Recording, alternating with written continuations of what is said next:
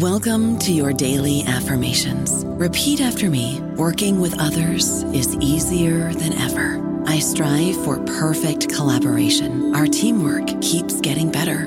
Yeah, affirmations are great, but Monday.com can really get you the teamwork you desire. Work together easily and share files, updates, data, and just about anything you want all in one platform. Affirm yes to start or tap the banner to go to Monday.com. Hello, it is Ryan, and we could all use an extra bright spot in our day, couldn't we? Just to make up for things like sitting in traffic, doing the dishes, counting your steps, you know, all the mundane stuff. That is why I'm such a big fan of Chumba Casino. Chumba Casino has all your favorite social casino style games that you can play for free anytime, anywhere with daily bonuses. That should brighten your day a little. Actually, a lot. So sign up now at chumbacasino.com. That's chumbacasino.com. No purchase necessary. VGW Group. Void were prohibited by law. See terms and conditions. 18 plus.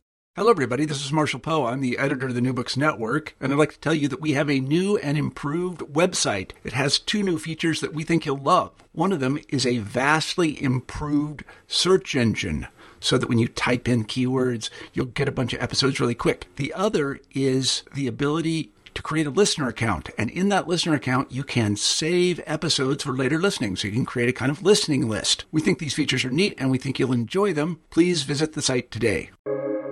Welcome to the New Books Network. Hello, everybody, and welcome to the New Books Network. I'm Morris Arduin, co host of the podcast Queer Voices of the South. Today I'm talking with Mary Gauthier about her book, Saved by a Song The Art and Healing Power of Songwriting, released just a couple of months ago in July by St. Martin's Publishing. Welcome to the podcast, Mary. Thanks for having me on. It's a pleasure and it's an honor to have you on. Um, I'm going to read uh, for the audience a little blurb about you, what your book says, anyway, and you can tell us more. Um, the Associated Press named Mary Gauthier one of the best songwriters of her generation. Her album Rifles and Rosary Beads was nominated for a Grammy Award for Best Folk Album and Record of the Year by the Americana Music Association. Her songs have been recorded by dozens of artists, including Boy George, Blake Shelton, Tim McGraw, Bettye LaVette, Kathy Mattea, Amy Helm, and Candi Staton. Saved by a Song is her first book. She lives in Nashville. Here's a little bit about the book itself. From the Grammy nominated folk singer and songwriter, an inspiring exploration of creativity and the redemptive power of song. Mary Gauthier was 12 years old when she was given her Aunt Jenny's old guitar and taught herself to play with the Mel Bay Basic Guitar Workbook. Music offered her a window to a world where others felt the way she did. Songs became lifelines to her, and she longed to write her own one day. Then, for a decade, while struggling with addiction, Gauthier put her dream away and her call to songwriting faded. It wasn't until she got sober and went to an open mic with a friend did she realize that she not only still wanted to write songs, she needed to. Today, Gauthier is a decorated musical artist with numerous awards and recognition for her songwriting, including a Grammy nomination. In Saved by a Song, Mary Gauthier pulls the curtain back on the artistry of songwriting. Part memoir, part philosophy of art, part nuts and bolts of songwriting, her book celebrates the redemptive power of song to inspire and bring seemingly different kinds of people together. And that is absolutely true. Um, I can say every word of that. Um, that blurb is perfect. Um, I want to start with the fact that you're writing a book. You've written a book. This is not your medium, um, and you've done it brilliantly. It's like you've always written books. Tell me about the, the book writing process and why you wanted to write this book. Well, thanks for asking. Um, yeah, I'm a songwriter um, by profession, but I've always been a huge consumer of books. I have literally thousands of books in my house. I've read and read and read since I was a, a, a little kid. Uh, I grew up in Baton Rouge, and um, you know the the highlight of my week when I was a little person was when the bookmobile came, and I got to pick my six books. So I'm a I'm a lover of books and libraries and reading. Um, but when it came time for me to write the book, um, I, to be honest, I had no idea how to I had to learn how to do it, and uh, it took me quite a while. Uh, uh, the book uh, uh, was a six-year process for me, trying to to get it to, to come together. Um, and, and I think the reason it took so long is because it's a mashup. It's a book that contains stories, my story, so it's part memoir. It also contains my approach to songwriting. I've been teaching songwriters now uh, for quite a while, uh, maybe going on 15 years or more. And um, uh, I've been a songwriter for 30 years or so. Uh, so it, it, it goes into how music and song work for me and, and, and how I think they work in general. Uh, and it also connects that with my story, uh, which is memoir.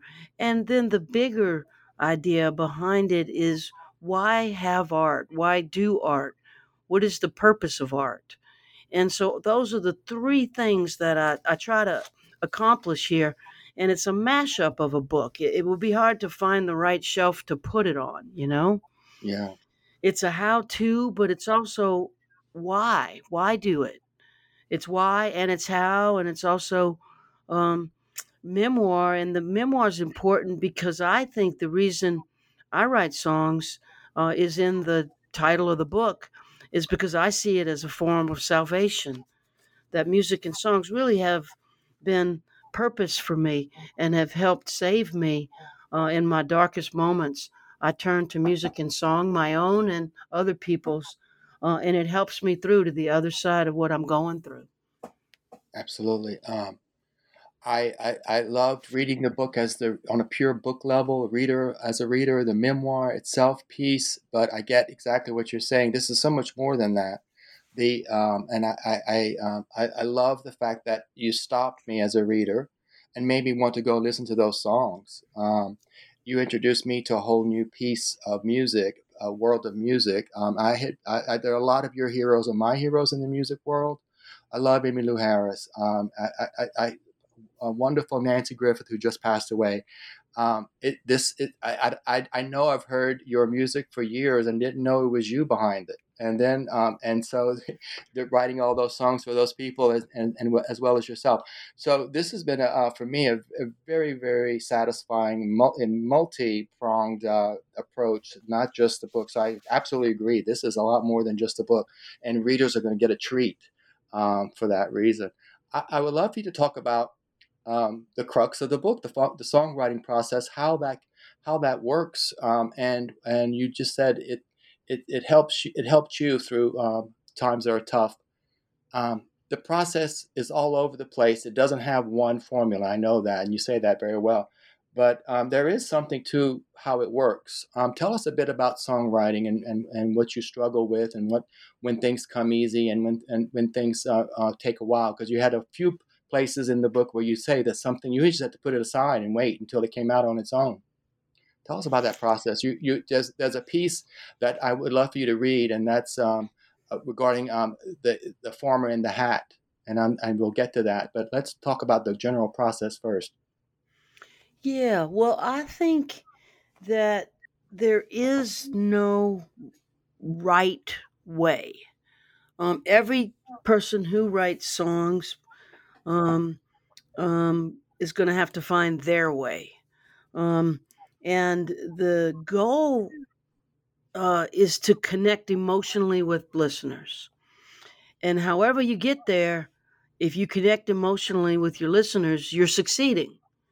Um, and so um, for me, I try to describe my way. Um, I don't think there's a right way and a wrong way. Um, other than if you don't connect, something's not working. Uh, and if you do connect, something is working, and then try to figure out what that is is the is the challenge uh, when you're going to try to teach what you do. So for me, uh, every song is a journey, and I have to go on a path. I don't know where I'm going. Uh, I don't start with knowing where I'm headed when I start a song. I start with not knowing where I'm headed. Um, there's something pulling on me, tugging on me, and I try to figure it out uh, by writing a song about it. And so it's really mysterious and hard to talk about. And uh, uh, so many songwriters just say, "Look, it's it's a mystery. I, I don't know where songs come from. And I, honestly, I, I'm one of those. Uh, but I also do think that there are some things that can be discussed, which is why I wrote the book. I tried to go as deep as I could with what can be discussed about the songwriting process. Um, and I think uh, for me, it starts uh, with a question, not an answer. I sit down with a question and I try to use the song that I'm working on uh, to help answer it. Uh, so um, uh, I, I don't have a, a method really. Um, uh, what I have is a hunch or a feeling, a question. A lot of times, what I have is is something that hurts or something that I'm struggling with. Uh, sometimes, most recently, I have something that's bringing um, uh, a good feeling, joy, love, and I want to share that with people. Uh, something beautiful has happened, and I want to express, re-express it in a song.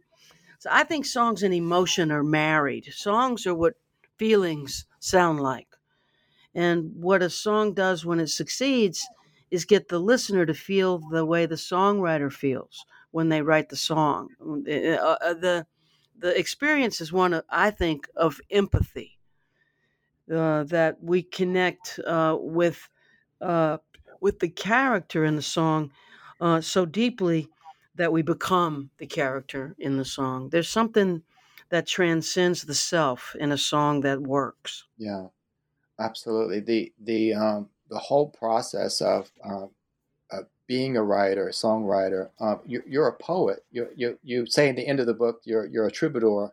And that's so fitting because you have to be a person who who uh, understands the language and hear hear snippets from things, inspiration. You might look at something and get think three words together that suddenly starts uh, bringing a, a song uh, in your head, or at least lyrics.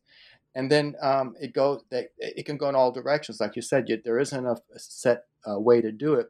But you have a gift. You have many gifts, obviously, uh, Mary. And um, I'm not just saying that. That talent for, for, for you have an ear you have the ear of a troubadour you you have to hear things as well as being able to say them so um, that comes across when you read those lyrics which are wonderfully provided in the book to so many of those songs that you talk about the process um, that it's wow that she got an inspiration from that one comment that this guy made to her or you know and it just it just it, it, it, it doesn't flow um, it doesn't come out all gushing out at once. It's a lot of work to a song but you start with something because you have uh, you have this this gift for for hearing. Um, i would like for you to read if you don't mind for us um, a little bit about that process on songwriting. Be happy to. Um, i'm going to read a story that i call uh, farmer in the hat. Um, and this goes back to my very early days uh, as a as a performer and a songwriter. I was in the restaurant business, um, and I trained to be a chef uh, in uh, Cambridge, Massachusetts, uh, and opened a Cajun restaurant. I'm from born in New Orleans, raised in Baton Rouge. I opened a Cajun restaurant in Boston, uh, and uh, did that for ten years, and then I really just fell so deeply in love with music and songwriting that uh, I started the process of getting out of the restaurant business and I moved to Nashville in 2001. So this section I'm going to read goes back to the very early days um, when I was just getting started uh, as a songwriter. Um, so uh, it says I'm about a year into playing the weekly open mic, which uh, the open mic is uh, a place where anybody who has a song can play their song. You just pay five dollars, sign up, and wait your turn, and you get to play. Um, and so I did that uh, for for for years and years, uh, getting uh, an education on how to be in front of an audience. So I was about a year in, and that's where this passage takes place. So I was just getting started, and uh, most of my days were in the restaurant making gumbo and jambalaya for people. But uh, about a year into playing the weekly open mic at Club Passim uh, in Harvard Square in Cambridge, my friend Steve and I went to the Old Vienna Coffee House open mic in Westborough, Massachusetts. Steve said the old Vienna's open mic was bigger and more high profile than Club Passim. It was the place to rub shoulders with the New England songwriting community. When we arrived, the room was packed. Amateurs signed up alongside up and comers, several who had record deals and songs on the radio. To me, these artists were superstars. I'd never met anyone who had a song on the radio. I was in awe. By, but by midnight, I grew restless and uncomfortable in my straight backed wooden chair. I was considering telling Steve I wanted to call it a night when the MC introduced the next performer. The man took the stage in dirty overalls that clung tightly to his massive belly. He wore muddy work boots and a tattered straw hat. Round faced, with puffy crimson cheeks, his large shoulders and huge head made the straw hat on his straw hat look tiny. His massive belly had the same effect on his guitar. He looked like a farmer, fresh from the field. People in the back of the room held back a groan. Robert helped him put his guitar, plug his guitar in. The guy immediately began strumming, hitting the strings without finesse, eyes to the floor, hands visibly shaking, offering no introduction. He looked terrified. His face grew redder as he started to sing. He began to sweat. The poor soul never even looked up. In the cafe, legs were crossing and recrossing, papers were shuffling. It was late. No one wanted to sit through this. The farmer sang through a verse, then hit his first chorus. I got holes I can't fill. I got bills I can't pay. I'm going to walk in the water till my hat floats away. I looked at Steve. Steve looked at me. This guy was not kidding. This wasn't an act. I quit thinking about the time, my uncomfortable chair. Everyone in the room was looking up at him, mesmerized. His voice was pitchy, and he could ver- barely play his guitar, but it didn't matter. We believed him. I went from thinking we had nothing in common to taking him in his song with respect, even reverence. He sang the final chorus Got holes I can't fill, bills I can't pay. I'm going to walk in the water till my hat floats away. As the last note of the song rang out, there was a long silence. No one moved, we just stared at him. Then a smattering of applause from the front as a woman stood clapping with tears in her eyes. Somebody in the back stood up too. The applause grew louder, and soon the whole room stood. Steve leaned, leaned over and said, That was freaking amazing. I desperately wanted to do what the farmer had done. I was traveling a road I wasn't sure of, worried I was too old to be starting this songwriting thing, unsure of my quirky voice and my shaky guitar playing. But maybe age, looks, and mastery of my instrument didn't matter as much as I thought they did. The farmer was living proof what comes from the heart goes to the heart. His simple song spoke to the innermost part of all of us, and we loved him. In 10 years of playing open mics, his was the only standing ovation I ever witnessed. A novice had delivered a song that raised goosebumps on my arms. How did he do it? Lucinda, Lucinda Williams said it in a newspaper interview. I met a young man who came to me for advice on how to be a good songwriter. I told him, don't be afraid to dig into the deepest parts of yourself and face your demons. He gave me the saddest look and said, I don't think I can do that. He was afraid to do that. I felt bad for him. It never occurred to me somebody would be too afraid to do that. I was starting to understand. When a songwriter writes what they care about, what truly matters to them, then boils down each line to its essence, the song becomes a snapshot of their soul. These snapshots are infectious. They go out into the world and become part of the experience of other living souls. The farmer in the hat's story connected us to him, made us know we were not alone. I'd listened to, leaned on, and loved songs written by Lucinda Williams, Willie Nelson, Bruce Springsteen, Johnny Cash, Woody Guthrie, John Prine, Patti Smith, beloved faces carved in granite on my personal songwriter's Mount Rushmore. I felt their presence every time I sat down to write. My heroes were iconic, larger than life. I could not imagine myself as that. The farmer inspired me in a new way. He made it seem possible for me to do what he'd done. Watching him win over the audience with a simple but powerful song gave me permission to sing about what truly mattered to me. I was still trying to figure out my voice. Miles Davis Miles Davis said, "Man, sometimes it takes you a long time to sound like yourself." That's what I was struggling with, sounding like myself. I didn't yet know what that meant, but the instructions the farmer left me with were mean every word, sing it simple, sing it plain, sing it clear, sing it true. Wow.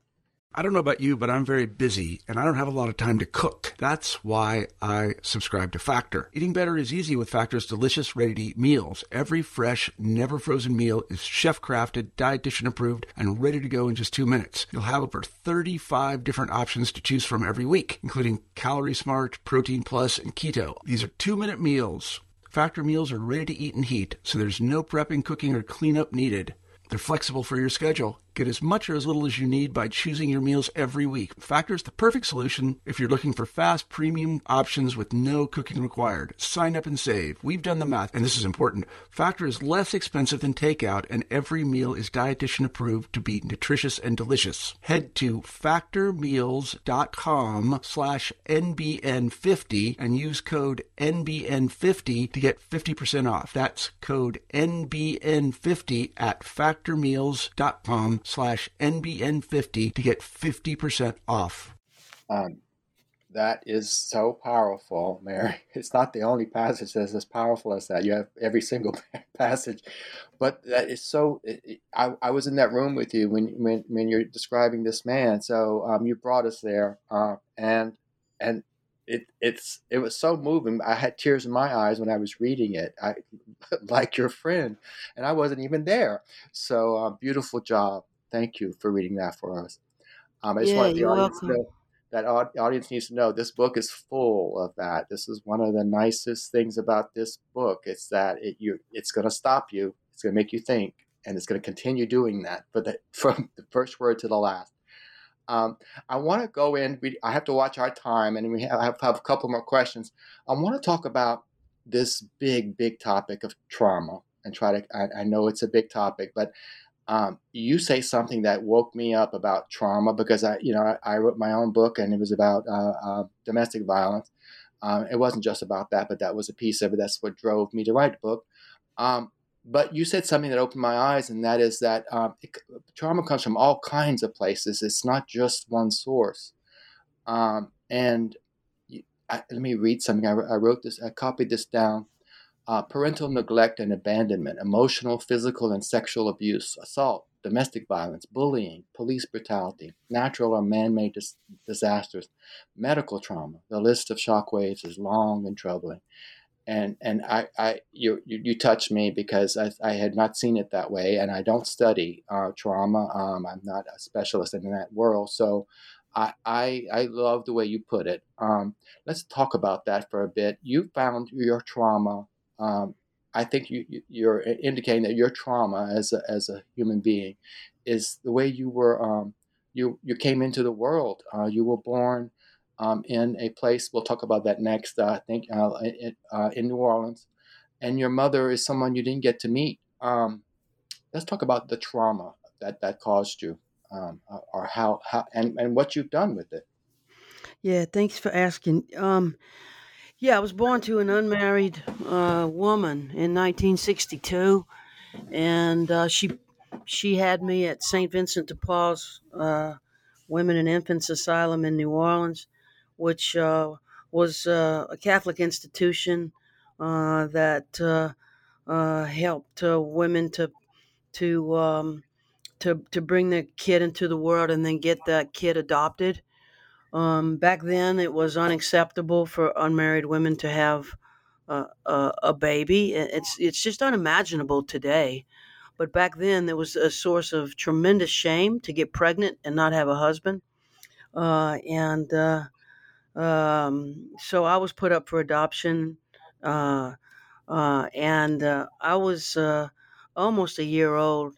I was almost 11 months old when I was adopted. So for 11 months, I was in the orphanage um, and did not have a mother. And um, uh, that uh, deeply uh, affected me, and I had no idea. I don't remember a thing about it, um, but I was damaged and wounded, uh, and it really shaped me. Uh, being in an orphanage uh, for that long um, uh, set me on a on a path, uh, and I didn't know I was on a path that was shaped by that.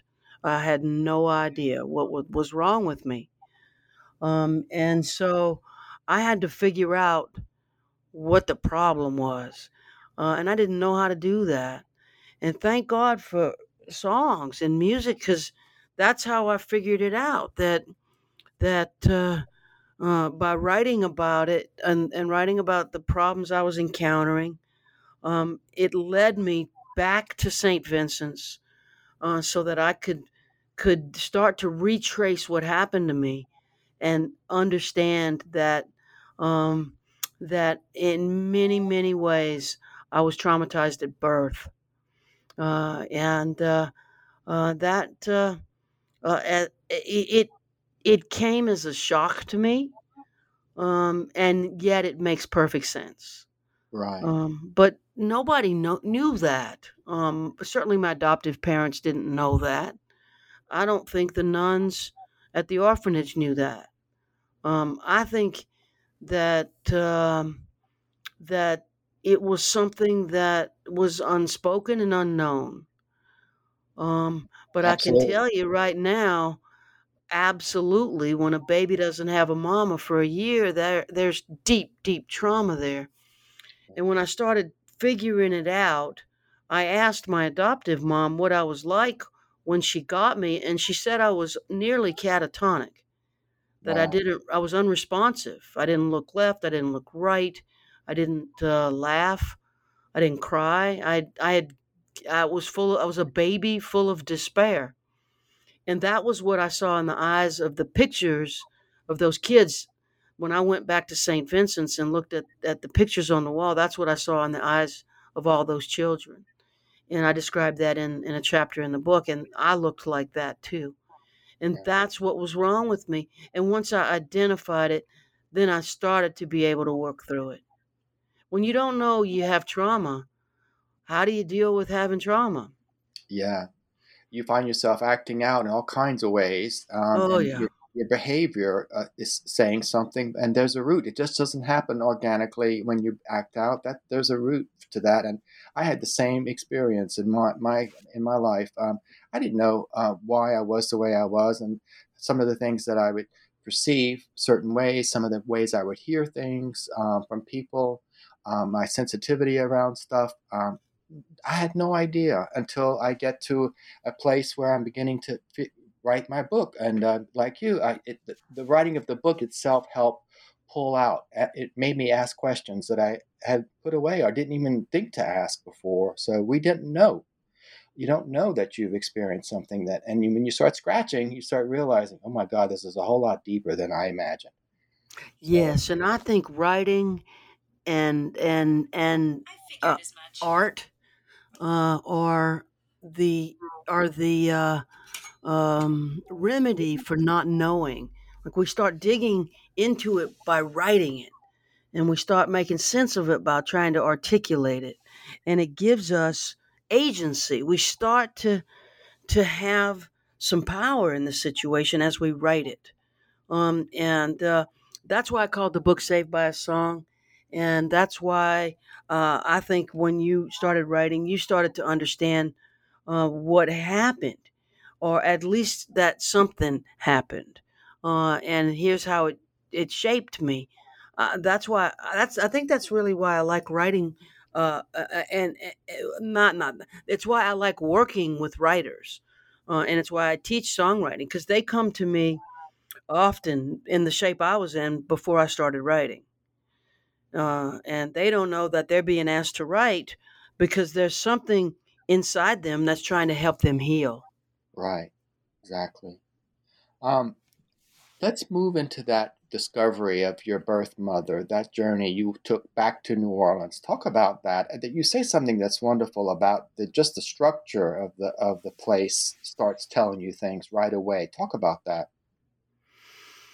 Yeah, when I went back into St. Vincent's, uh, I noticed, uh, even though it was decrepit, uh, the buildings were once mighty. And um, uh, like walking into a courtroom, you realize, oh my God, somebody here has power and somebody here does not. Uh, I, I call it the architecture of intimidation. Um, and you walk into uh, the the the orphanage and realize, man, the church has the power, and they have the power to shame women, uh, and uh, and to shame them so intensely that they give up their baby. Um, and also, uh, in all honesty, the nuns at the orphanage were trying to help. Um, they were trying to you know, before the St. Vincent's, women were, uh, uh, there was a lot of of of babies being thrown out. I mean, if you trace this back to England, which I did, and played the Foundling Museum in London, England. It was shocking to me. They would find dead babies in ditches and garbage cans because of the the Puritan uh, shaming of women uh, who got pregnant outside of wedlock. Um, so they were trying to save the lives of these babies. Oh, wow. Um, which the irony of all ironies is if you didn't have the shame, you wouldn't have to save the life of these babies. Exactly. Um, uh, it's just so tricky and convoluted and complicated tangle web. But uh, uh, you know, I don't I don't blame the nuns. They were trying to help, um, and uh, they didn't make the church the rules. Uh, they they were they were the sisters uh, were trying to. Um, it was called the Daughters of Charity, I think. They were trying to help the babies. They were trying to help me. I, I know that. Um, but it's complicated, and uh, boy, were the buildings. Uh, uh, uh, it, it, it, I got a sense of what my my birth mother must have felt going there, and she must have felt incredibly intimidated, Yeah, scary. Yes, it's scary. Alone. Alone. Yeah. All these people are strangers. This isn't home. Um, even though it's called a home for unwed mothers in in in, uh, in. Um, the, the the search for your birth mother um, must have helped you also um, appreciate the mother and father who adopted you. Um, you talk about that, and it wasn't always smooth sailing, and um, that's never good. That's never the case, whether it's your birth mother, your birth parents, or not.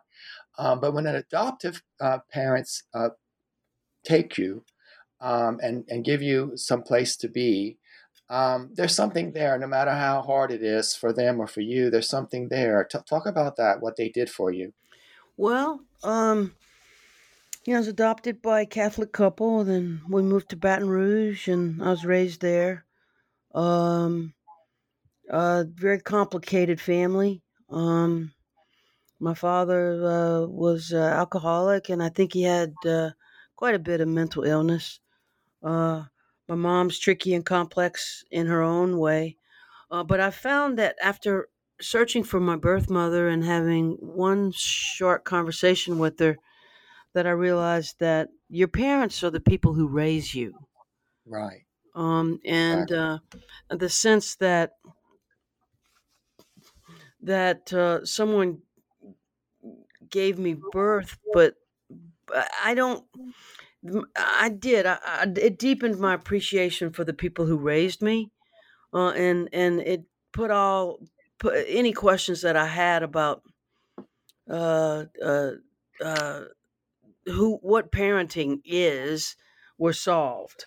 Uh, the Right. parent, my parents were the were the Barbara and Joe Gauthier. Period.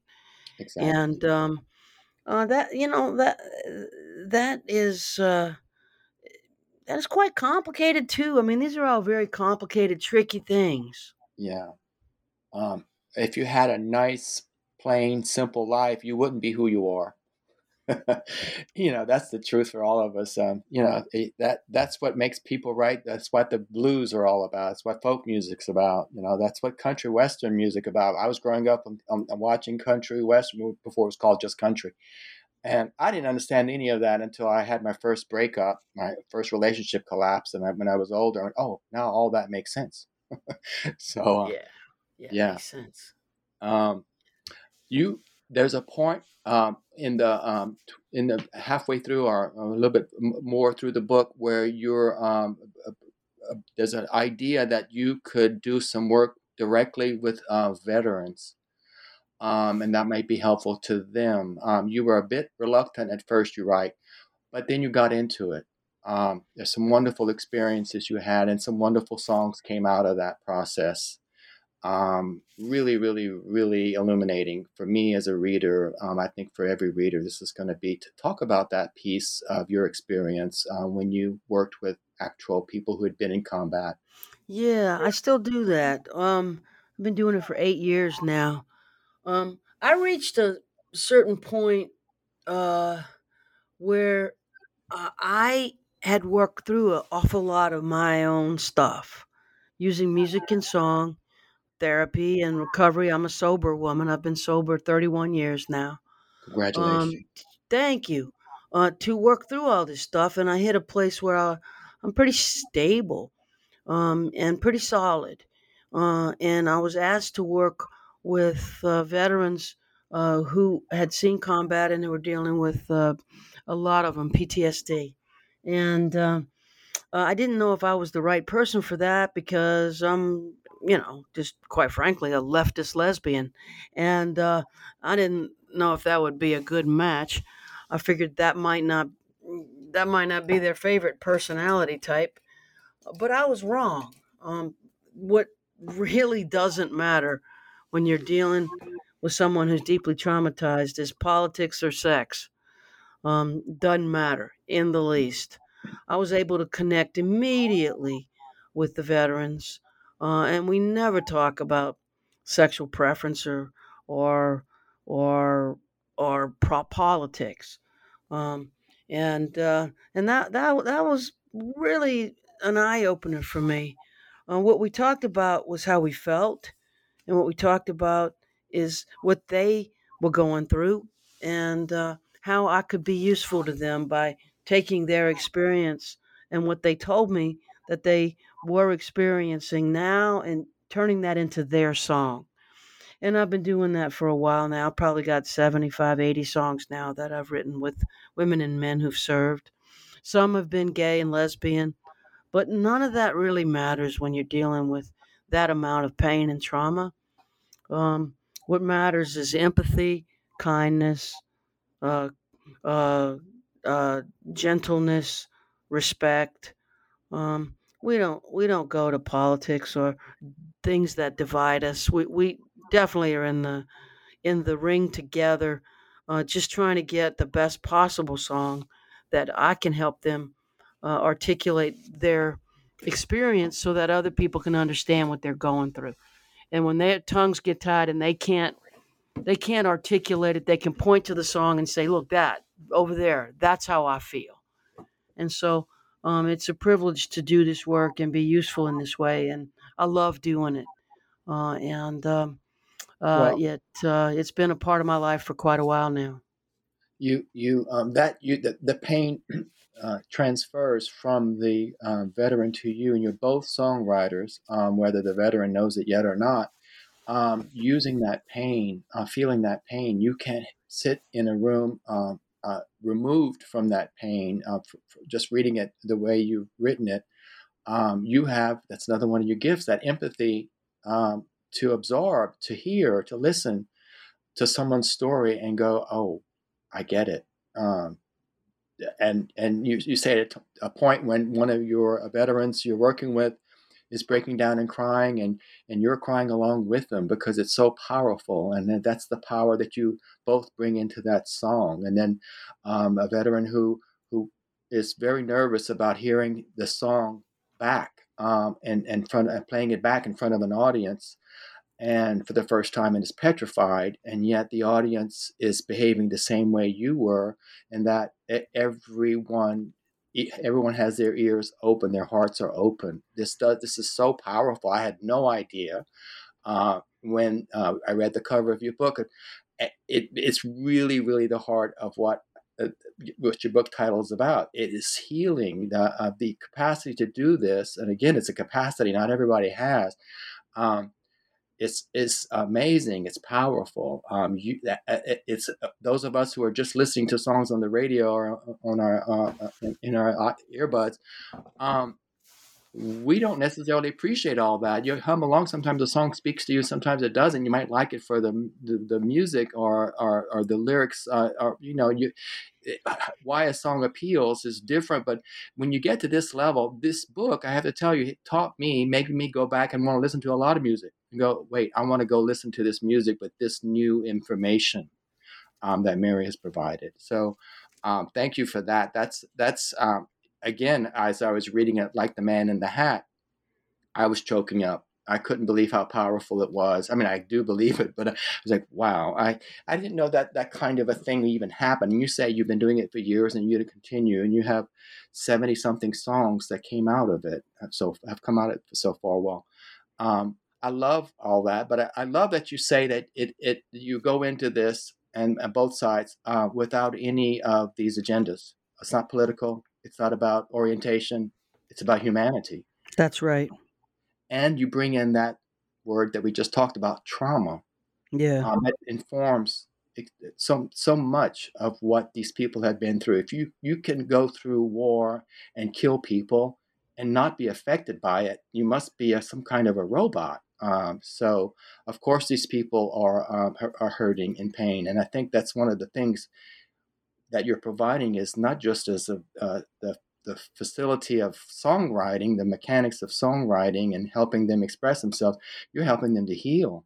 You're giving them an outlet they didn't know they had. That's right. So, yeah, so that is just amazing. So bravo again. One of those points in this book where I was going, this is this needs to be so much more expanded than uh, your book and um, I can see this becoming a either a series on television or a, a movie or two. Or there's so much in here um, for the listeners to understand that you're gonna your your your mind is not gonna let this just sit. You're not gonna put this book away. It doesn't go away.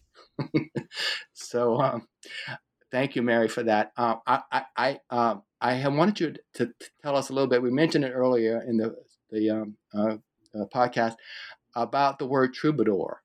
Um, it's a terrific word. Um, and it, it, it's, it seems to be something that's quaint to a lot of people. It's not. It means a lot, lot more. Tell us what it means to you. Yeah. Let me, uh, let me read uh, my little thing I put in the book about describing what, what I, I mean when I say I'm a troubadour. Let me get this pulled up here. Um, okay. I'm a troubadour.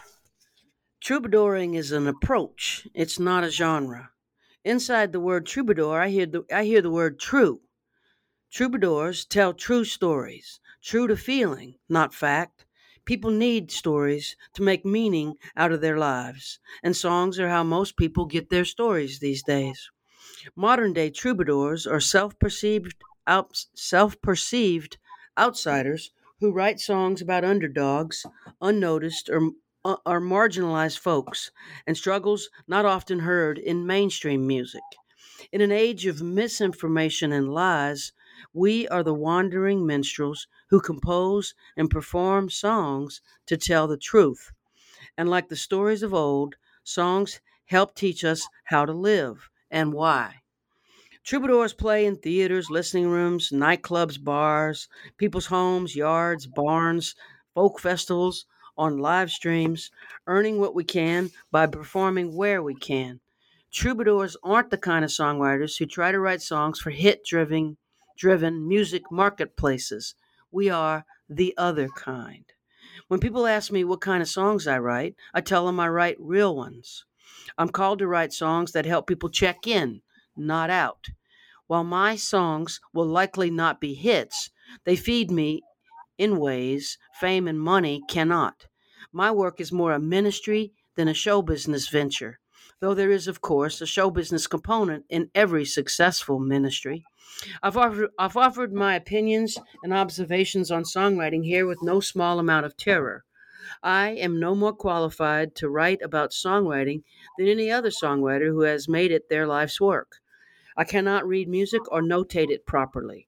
I'm not always sure what key I'm in or what chord I'm playing. I have no idea what key I sing in, and I honestly don't care. I've carved a career from focused effort, trusting my gut, and sitting studiously at the feet of the masters. I'm a teacher, but I'm also a student. There's always more to learn about music and song. I've played in dozens of countries and listened to thousands of people's stories. I've heard late night confessions and held strangers in my arms as they wept. No matter a person's nationality, age, race, gender, sexuality, politics, religion, lack of religion, human emotion is the same everywhere I go. People are lonely, yearning for meaningful connection. People need hope. They need to believe in something. People are hurting. Many are traumatized, afraid. People need love, but love is hard. It's so much harder than I than they expected. I understand because I feel these things too. It's why I became a troubadour. Bravo. Um, I I um, cannot say enough about the, how how much I enjoyed reading your book, Mary. Um, I want to know. Um, my last question is, what's next um, for you? Are you going to write another book? It seems like you have several books in you. Yeah, I think I do. Um, yeah, I'm writing songs right now. Um, I'm working on. Um, you know, the way the book came about is I just wrote a bunch of stories and stacked them up, and then started trying to make a through line. Uh, that's what I'm. I'm back at it. I'm writing uh, road stories and stuff that's happened to me along the way uh, as I've gone town to town to town all these years now, playing music for folks everywhere. Um, I, I just got back from Denmark actually, and and Holland, so uh, I'm still out there. Uh, and stories happen as I interact with people, and I think telling the stories is my next thing. Is to tell some roads, more road stories, because there's so many good ones. So yeah, I'm going to write another book, and and I'm going to keep writing songs, and and uh, and keep playing shows. I think that's just the best thing. I get to do all those things, and and it makes for a really good life. Well, um, you are definitely someone to um, for our readers to know about, uh, our listeners to know about, uh, and the readers out there. Um, it, this is uh, it was eye opening for me. Um, and I'm a fellow uh, Louisiana native, and congratulations uh, to all your success. It is a true, true get for us on this little podcast to have a person uh, like you on, and uh, we really appreciate it. Um, I want to thank the audience for tuning in. Thank you so much for joining us today, Mary. It's been a terrific discussion. I, I get I've gotten chills several times just listening to you. I can listen to you for hours. Um, thank you. The reminder of the book it's called Saved by a Song: The Art and Healing Power of Songwriting. It's now out everywhere. It's from St. Martin's Publishing. Um, there's also an audiobook um, that I would love to hear. I haven't gotten a chance to hear that. I'm going to be doing that soon. Uh, please join us again, everybody, for Queer Voices of the South. Goodbye.